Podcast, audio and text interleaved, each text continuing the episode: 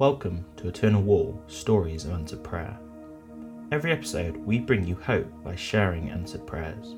These prayers are from normal people just like you who have prayed to Jesus and experienced Him answer. Like what you hear?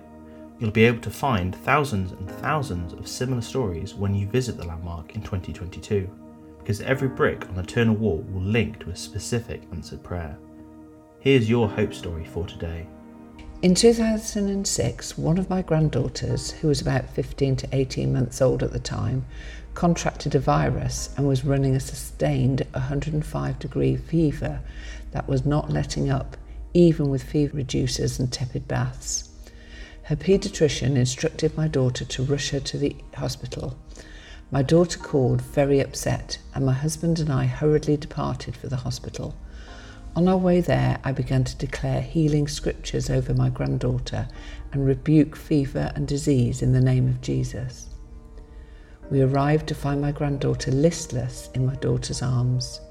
She would normally be bounding around all over with excitement to see us. I scooped her up and began to command the fever and disease to go from her body in the name of Jesus, and began to speak blessings over her. I wasn't trying to be quiet about it, and it began to be evident to all that we were having a prayer meeting in our room. Within five minutes, she was laughing and wanted to get down and run round the room.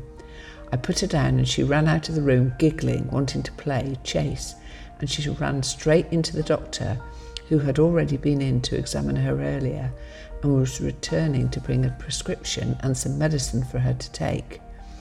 The doctor was shocked to see her running and giggling and asked to take her temperature, which was now normal.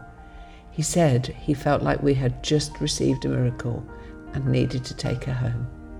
Find out more about this incredible project by searching Eternal Wall U K on social media. We'd love you to be part of our hope movement too. Join us to make hope visible by sharing your own answered prayer at eternal wall dot org dot U K forward slash testimony.